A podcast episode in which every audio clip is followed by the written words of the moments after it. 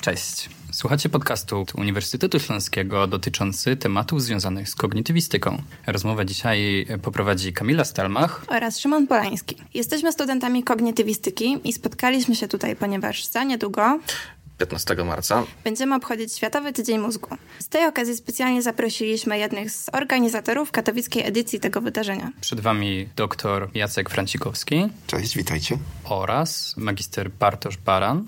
Cześć. Co możecie nam powiedzieć o sobie? To może ja zacznę.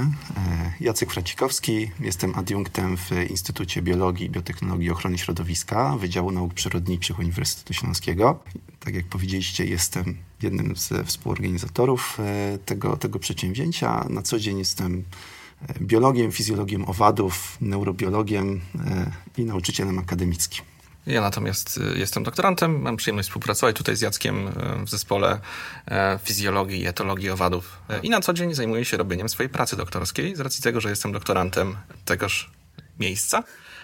I również interesuję się owadami naukowo i powiedzmy hobbystycznie, w szczególności ze względu na ich zachowanie właśnie w kontekście takich typowych badań etologicznych, ale również neurobiologicznych i szerszego aspektu, który można ewentualnie z tego później wyciągać w jakichś kognitywistykach porównawczych czy coś w tym stylu.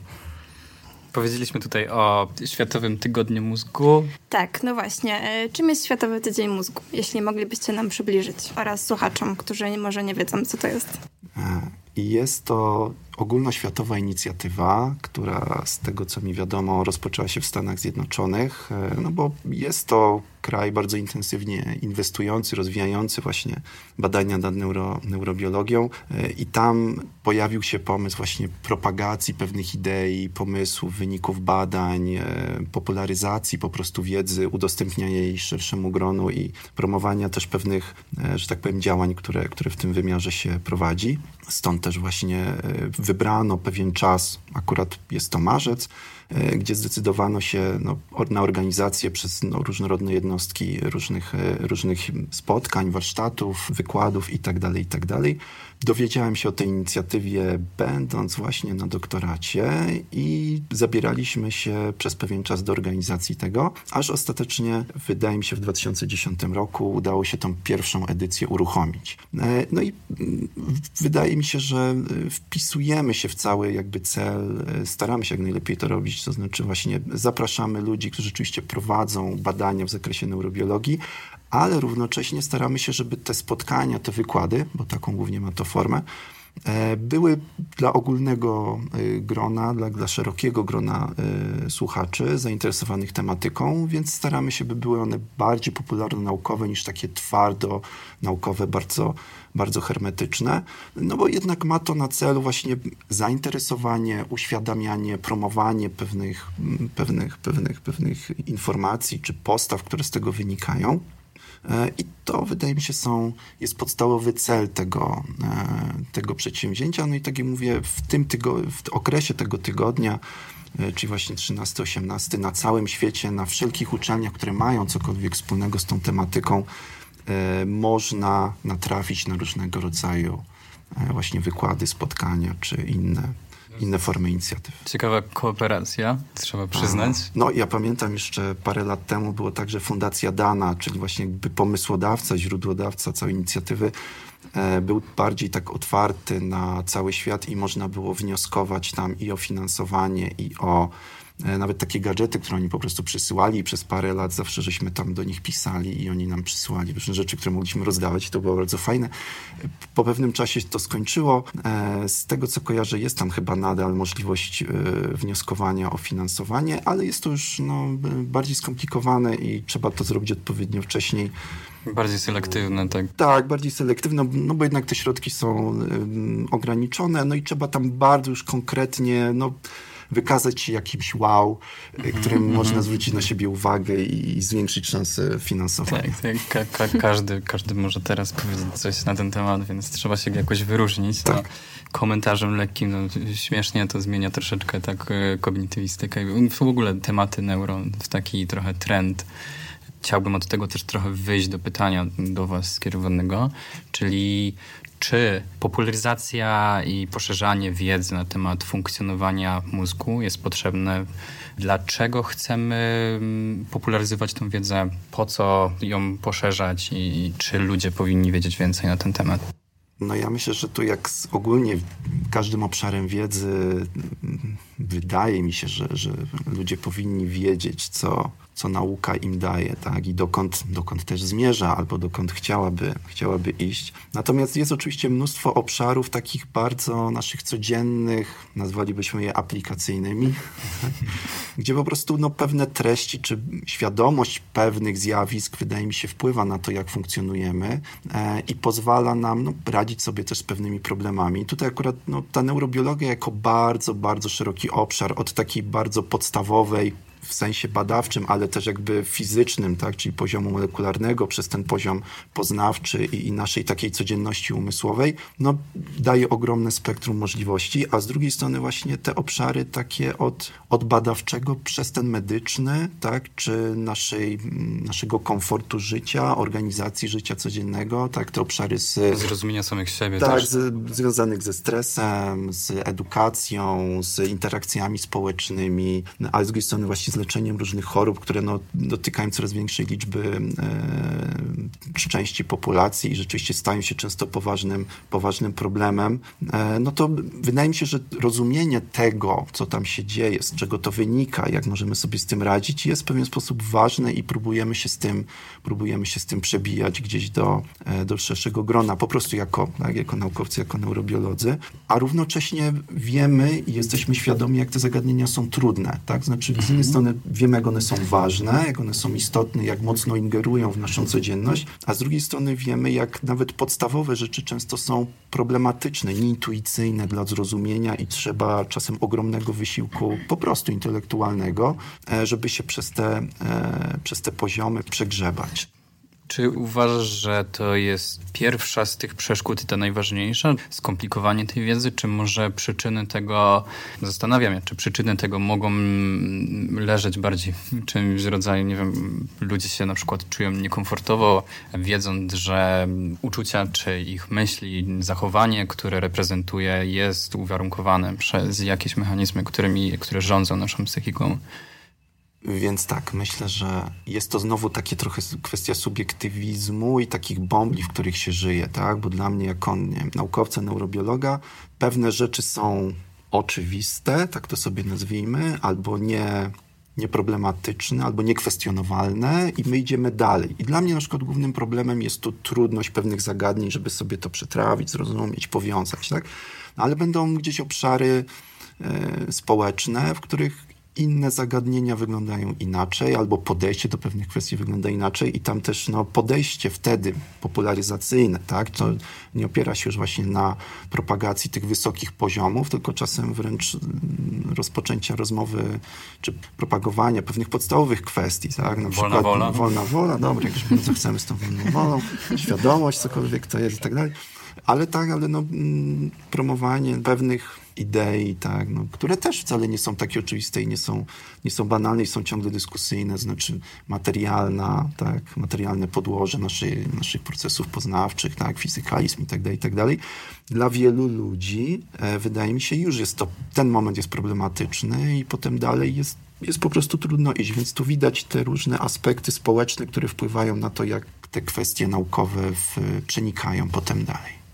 Z drugiej strony, ja myślę, że takim ważnym aspektem jest pokazanie tego, że no, rozmawiamy tutaj o takich bardzo meta sprawach, a, no i jakby one są dość e, powszechne w różnego rodzaju dyskusjach, gdzie właśnie um, osoby niejako trochę niezwiązane bezpośrednio, przynajmniej zawodowo albo praktycznie z um, badaniami de facto akademickimi, um, no, starają się właśnie zrozumieć tego typu kwestie. Jednocześnie nie mają tej bazy, która pozwalałaby jakby doświadczyć trochę z pierwszej perspektywy tego, w jaki sposób takie badania wyglądają. Jacek tu mówił dużo o tej aplikacyjnej części, która zresztą jest u nas reprezentowana faktycznie co roku. Mamy kogoś z właśnie obszaru albo rzeczy, które są motywowane tymi badaniami podstawowymi, takie jak na przykład sztuczne sieci neuronowe, e, ale też właśnie kwestie medyczne.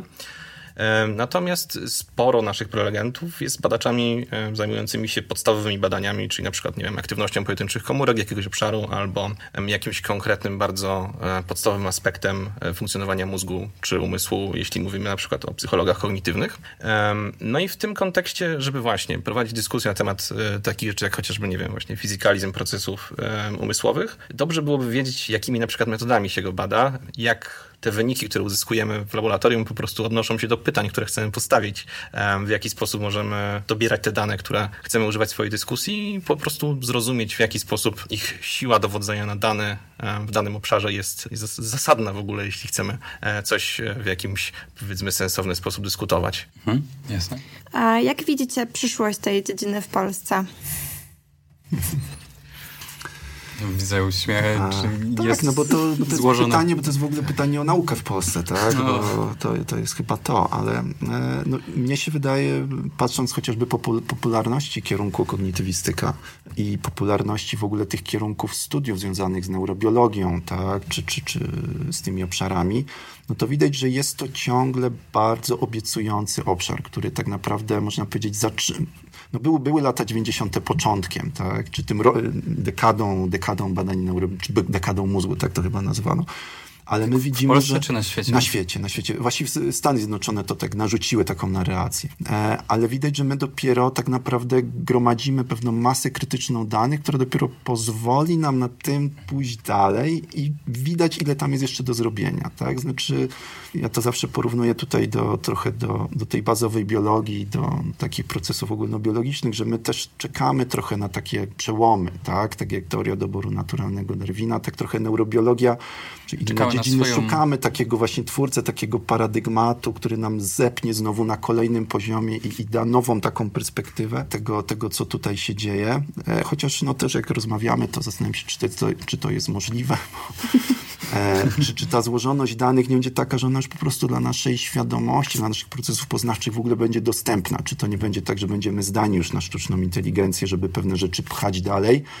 I tu nasz, nasze to świadome działanie w tym obszarze może się po prostu skończyć. Pewne rzeczy będą się toczyć, ale trochę poza, poza naszą taką bezpośrednią jurysdykcją. Mam, mam taką obawę, ale natomiast widać, że że, że jest ogromna liczba pytań, że ten rozwój tych, tych obszarów jest dynamiczny i to zarówno w tym obszarze badań podstawowych, jak i, jak i aplikacyjnych, czy medycznych, czy właśnie takich e, edukacyjnych. Tak? Tutaj widzę też się bardzo dużo, e, bardzo dużo dzieje czy takiego życia codziennego, to znaczy interakcji człowiek-maszyna, tak, tworzenie tych interfejsów i no, tak, takie obszary psychofizjologii na przykład, które się też fajnie rozwijają, niekoniecznie zbieranie informacji z mózgu, ale w ogóle z ciała i kierowanie na przykład interakcją z urządzeniami tym, tą drogą. Więc ja myślę, że yy, nie tylko naukowo, ale wręcz po prostu technologicznie tutaj się bardzo dynamicznie to rozwija. E, no i myślę, że jest to obszar bardzo obiecujący, dynamicznie się rozwijający, e, powstają nowe dziedziny technologii, tutaj no poddziedziny nauki, prawda, gdzie powstają nowe firmy, powstają nowe produkty, nowe technologie i tak, myślę, że jest to bardzo przyszłościowy kierunek, a on się jeszcze tylko rozgałęzia, tak? Nie zawężać, to zrobić, tylko się rozgałęzia, dając coraz to nowe możliwości, które jeszcze wczoraj w ogóle nie były możliwe. Plus wydaje się, że neurobiologia jako tako jest trochę bardziej zależna od możliwości technologicznych, które mamy po prostu w labie i na przykład pojawienie się chociażby mikroskopów skaningowych, które umożliwiają cięcie e, próbki i, i obrazowanie całych objętości tkanki utrwalonej, na przykład tworzyło drogę do tego, żeby e, pojawiła się taka prawdziwa konektomika e, z prawdziwego zdarzenia, gdzie jesteśmy w stanie zrekonstruować na przykład cały neuron, co z kolei jest bardzo często robione przy okazji, czy przy wykorzystaniu e, wytrenowanych sztucznej inteligencji do rozpoznawania e, obrazów i znajdowania po prostu segmentacji obrazu, e, co jeszcze niedawno było no, praktycznie nieosiągalne. Robili to ludzie po prostu ręcznie zakreślając fragmenty, w związku z czym ten postęp dziedziny i nasza zdolność do tego, żeby uzyskiwać nowe dane i je syntetyzować, w dużym stopniu również zależy od postępu technologicznego, który nam daje nowe narzędzie do tego, żeby no, robić odkrycia jednak w tym obszarze, który jest no, dość niedostępny, jeśli chodzi o takie standardowe metody badawcze, chociażby nawet z racji swojego po prostu rozmiaru. E, fizyczna złożoność e, mózgu jako takiego, niezależnie jakiego gatunku byśmy wzięli, jest na tyle duża, że e, badanie tego na wyższych poziomach złożoności no, spotyka po prostu bariery technologiczne, które nam tutaj... No i epistemologiczne tak. też po prostu. No, no, na moment obecny ten złożoność tej wiedzy, którą mamy oraz mnogość paradygmatów, w których możemy operować, na pewno też dokłada do tego swoją kolejną cegiełkę. Zrozumienie, które gdzieś powoli zaczyna zaczyna mi się wydaje kształtować się w konsensusie naukowym, jeżeli taki w ogóle istnieje, to żeby dojść do tego konsensusu potrzeba tych wszystkich perspektyw, które są drążone z różnej strony na różnych uniwersytetach, od różnych podejść też. Dlatego, tak jak wspomniałeś ty Jacku, no na pewno czekamy też jakąś jedną, może przełomową rzecz, która nam to wszystko zepnie, może kiedyś. To jest to pytanie, właśnie, no. żeby pokazać, czy ona jest? Znaczy, czy, czy jest to coś, co nam to zepnie? Czy raczej nam się to nie będzie coraz bardziej rozmywało? Wielka unifikacja kognitywistyczna. Nasze marzenie, nasze marzenie, ale czy ono istnieje? Czy zrozumiemy człowieka? No, no, no. To może powracając um, od tej jakże ciekawej konwersacji, którą ja czuję, że moglibyśmy tu jeszcze prowadzić bardzo długo, dało nam to na pewno jakąś odpowiedź na pytanie, dlaczego warto tą wiedzę popularyzować, poszerzać. Natomiast jak to się odnosi do tygodnia mózgu? Do kogo skierowane jest to wydarzenie? Zasadniczo do każdego, który jest zainteresowany. Tak jak Jacek już wcześniej wspominał, staramy się, żeby nasze wydarzenie, pomimo tego, że zapraszamy naukowców, którzy są na tnącym ostrzu badań i zajmują się dokładnie tymi tematami, o których żeśmy rozmawiali wcześniej, w sposób możliwie zrozumiały przedstawiali po prostu to, co robią i to, czym się zajmują, jakie wyniki uzyskują, albo dziedzinę, którą badają, możliwie jak najszerszej grupie osób. Więc staramy się, żeby wszystkie ograniczenia wynikające chociażby z technicznego słownictwa, czy z jakiejś wiedzy, która jest potrzebna, maksymalnie zminimalizować i żeby te wykłady były dostępne po prostu dla każdego, który wyraża chęć po prostu tego, żeby coś poznać i w tym momencie daje to jakąś podstawę do tego, żeby nawet we własnym zakresie później dalej rozszerzać e, swoje zainteresowania w tym obszarze. A czy jest coś, czym wyróżnia się nasza edycja mm, katowicka Tygodnia Mózgu? No na pewno prelegentami, w sensie nasi prelegenci... Śmietanka. Tego, najlepsi są. No i oczywiście y, organizatorami też to należy znaczyć. Natomiast y, tak, w sensie raczej nasi prelegenci nie będą mówili w tym roku na innych tygodniach, e, w związku z czym w tym konkretnie kontekście jest to unikatowe oczywiście wydarzenie. Będziemy również dysponowali transmisją online wszystkich wykładów. Część z naszych prelegentów jest również w trybie online z racji tego, że są za granicą. No i również mamy tutaj wydarzenie, które jest troszkę nietypowe, jeśli chodzi przynajmniej o Polskie Tygodnie Mózgu, e, czyli to środowe seminarium, gdzie po prostu studenci właśnie, e, właśnie koledzy z kognitywistyki de facto w większości e, będą mieli właśnie możliwość prezentacji swoich zainteresowań, badań i innych rzeczy, które, które po prostu chcieliby przekazać. Taki może trochę TEDx. TEDx, coś w tym stylu, no, okay. Konferencja, seminarium po prostu, gdzie właśnie, gdzie trochę osoby, które wchodzą jakby do, do dyscypliny też będą miały możliwość, um, no, tak powiem, być może rozszerzyć właśnie kontakty, powiedzieć o sobie, powiedzieć o swoich badaniach, e, w jakiś sposób po prostu trochę wejść w dziedzinę. Także... Tak, dopowiedzieć tutaj, że o ile właśnie zwykle tydzień Mózgu tak mocno się skupia na naukowcach i często zaproszonych gościach, to w tym roku pomyśleliśmy, że, że tak powiem, spojrzymy w troszkę inną stronę i damy też okazję właśnie, e, że tak powiem, młodszym właśnie też się, że tak powiem, zaistnieć, opowiedzieć coś o sobie, o, o swoich zainteresowaniach. Może w ten sposób też e, pokazać tą społeczność neuro na, na, czy kogni, kogni na, na uniwersytecie. Będzie myślę to też dobra taka prezentacja właśnie, właśnie tego, tego kierunku też i tego, co się w tym obszarze tutaj dzieje z punktu widzenia studentów. Takie dość też właśnie egalitarne podejście. Staramy się. Mm, kogo możemy tam usłyszeć i co możemy tam usłyszeć? Zasadniczo staramy się zawsze, żeby ten wybór prelegentów był możliwie jak najbardziej szeroki, więc mamy ludzi, którzy zajmują się rzeczami, które są bardzo mocno związane chociażby z elektrofizjologią na poziomie poszczególnych komórek, e, taki jak chociażby doktor habilitowany Rafał Czajkowski, który zajmuje się hipokampem i systemami de facto nawigacji, ale również ludźmi, którzy e, powiedzmy robią coś na trochę wyższych poziomach, takich chociażby jak Michał Wierzchoń, e, profesor z e, UJ-u, który bada w szczególności kwestie związane ze świadomością, takim no, powiedzmy ujęciu już bardziej zintegrowanym, ale również takie osoby chociażby jak doktor habilitowana Marita Pietrucha-Duczak, która jest z Uniwersytetu Medycznego i z kolei jest bliżej tego aspektu aplikacyjnego tych badań. No i chociażby profesor Włodzimierz Duch, Władysław Duch, przepraszam, który jest neuroinformatykiem, no i też zajmuje się wdrożeniami tego, co jesteśmy w stanie odkryć, powiedzmy, na poziomie biologicznym, do tego, żeby tworzyć na tej podstawie modele i wykorzystywać je, w, że tak powiem, w technicznych e, aspektach po prostu już tego, co chcemy z nimi zrobić. No ale też mamy na przykład psychologów, tutaj doktor habilitowany Mateusz Gola, który mówi e, o takich rzeczach, które są związane ściśle z kwestią takiej codziennej psychologii tutaj, związane z pornografią w internecie, chociażby tym, jak e, mózg reaguje. Czy właśnie na przykład doktor Karina Maciejewska, też nasza koleżanka z uniwersytetu, która zajmuje się procesami uwagi i również opowie o metodach, którymi można je badać. Albo na przykład doktor Hal Dismal-Zucker z Uniwersytetu w Kolumbii, również to akurat prelegent online, która opowie o tym, w jaki sposób z kolei od aspektów technicznych, czyli obrazowanie, w szczególności w kontekście fMRI, daje nam wiedzę na temat tego, w jaki sposób możemy zrozumieć pamięć. No i jestem również ja e, na samym końcu, że tak powiem, w temacie e, troszkę bardziej odbiegającym. Właśnie chciałam się zapytać, tak. czy można któregoś z was usłyszeć na tegorocznej edycji? Tym razem tak. O czym będziesz mówił? E, o owadach. czy się tym się zajmuję, więc tak, generalnie o tym, w jaki sposób badają de facto innymi organizmami nad skrajnie różnymi modelami, zarówno pod względem ewolucyjnej ścieżki, która, która że tak powiem, je ukształtowała, jak i samej neuroanatomii i presji środowiskowych, w których one żyją, no, pozwalają nam dowiedzieć się coś o powiedzmy w takim kontekście porównawczym o minimalnych powiedzmy granicach tego, w jaki sposób definiujemy umysł albo czego możemy się spodziewać po takich no, kompaktowych systemach powiedzmy. A w zeszłym roku był Jacek, prawda? Tak. Zapychamy dziurę. I o czym mówiłeś w tamtym roku? Oj, miałem taki bardzo podstawowy wykład, taki popularny naukowy, właściwie kursowy, można powiedzieć, o, o, o neurochemii i związku tam z pewnymi codziennymi też rzeczami, które nawiązywaliśmy do patologii, do pewnych schorzeń, ale mówię, taki bardzo podręcznikowy, mhm. podręcznikowy wykład z takich tematów, które nie mówię, że się tym bardzo zajmujemy, bardzo eksplorujemy, ale mnie to na przykład też interesuje i tak dość mocno to na zajęciach gdzieś tam akcentuję, te kwestie właśnie receptorowe, systemy rozproszonej neurotransmisji, to, to, to było to.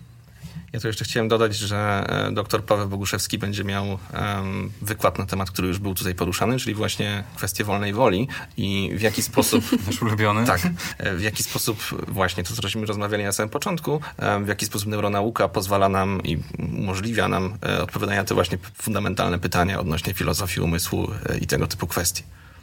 Mm, wymieniliście już, jakie wykłady będą na tegorocznej edycji, czy na jakiś konkretny wykład czekacie w szczególności? No, to ja powiem, że czekam właśnie na naszych gości z Instytutu Nęckiego, bo będę miał okazję się znowu z nimi spotkać, czyli z Pawłem Boguszewskim i z Rafałem Czajkowskim, bo to jest też okazja, żeby, żeby, żeby po prostu z nimi się spotkać, bo dawno nie było okazji. Ale myślę, że będą to też bardzo ciekawe e, wykłady, bo rzeczywiście są to bardzo doświadczeni badacze z długą już historią tych rzeczy, o których będą opowiadać, więc, więc gorąco też polecam. E, nie mogliśmy zaprosić e, wszystkich organizatorów tego wydarzenia, natomiast myślę, że warto byłoby ich wymienić. Jest ich całkiem sporo, między innymi Copernicus College, tak?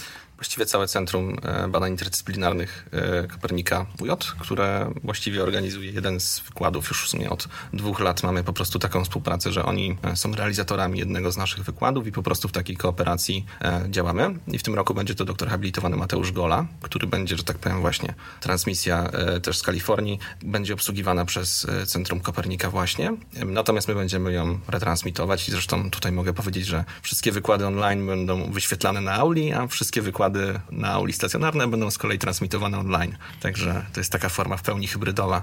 A poza tym jeszcze no, nasi organizatorzy są taką dość zróżnicowaną grupą, ponieważ um, nie tylko jakby poza właśnie Centrum Kopernika nie jest y, częścią naszego uniwersytetu, natomiast y, również organizatorzy w, w, panelu organizatorskim um, jesteśmy z różnych jednostek, na przykład magister Sylwia Budkiewicz, główny organizator taki koordynujący całą imprezę, jest z Uniwersytetu Jagiellońskiego w Krakowie i że tak powiem, jest wolontariuszem u nas. Jestem ja, Jacek, którego też mieliście okazję poznać, ale również dr Witold Marzenda z Wydziału Humanistycznego i dr Karina Maciejewska e, z Wydziału Ścisłego i Technicznego. No i całe też tak. koło tak, naukowe do góry tak. mózgami prowadzone pod patronatem oczywiście doktora Witolda Marzendy. Tak, także mamy dwie uczelnie, e, trzy wydziały i wolontariuszy i współpracę jeszcze z ośrodkami, że tak powiem, na różnym poziomie organizacji z, i z Katowic i poza.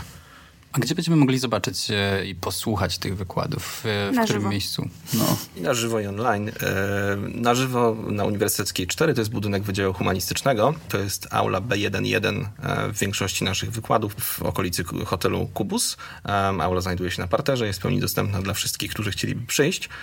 Wykłady będą zaczynały się od e, 16 codziennie i będą trwały w zależności od tego, ile wykładów jest na dany dzień przewidziane, do okolicy e, godziny powiedzmy e, 18.30-19, oczywiście e, z pewnym marginesem na dyskusję i właśnie pytania do prelegentów. Natomiast online jesteśmy na naszym kanale na YouTubie e, Tydzień Mózgu w Katowicach i przede wszystkim na wydarzeniu na Facebooku Tydzień Mózgu w Katowicach również, e, na którym będą transmitowane, tak jak już mówiłem, wszystkie wykłady stacjonarne, a z kolei wykłady, które będą online z naszymi prelegentami zdalnymi, e, będą transmitowane na auli e, dla publiczności, która będzie na żywo. Może w takim razie ostatnie pytanie, czy, czy, czy warto? Chyba tak. No myślę, że to jest okazja raz w roku i Tak. na pewno warto jed, no przynajmniej jeden dzień, to co kogoś najbardziej interesuje, przyjść posłuchać, e, może zadać jakieś pytania, bo zwykle właśnie ta część z pytaniami do prelegentów przeradza się w bardzo ciekawą, zależnie oczywiście od tematu, ale przeradza się w ciekawą dyskusję. No rzeczywiście można po prostu porozmawiać ze specjalistami z danych dziedzin. Brzmi to bardzo ciekawie i sam z chęcią tam przyjdę posłuchać. Zapraszamy. Ja również. Czuję się przekonana. E, no to myślę, że W takim razie nie pozostaje nam nic innego, jak zaprosić wszystkich zainteresowanych tematem do uczestniczenia w wykładach. dzięki wam bardzo za rozmowę. Tak, dziękujemy, Dziękujemy za przyjście. wam i dziękujemy słuchaczom. Bardzo miło było was tutaj gościć. Wzajemnie. Bardzo dziękujemy za zaproszenie i rozmowę. Cześć.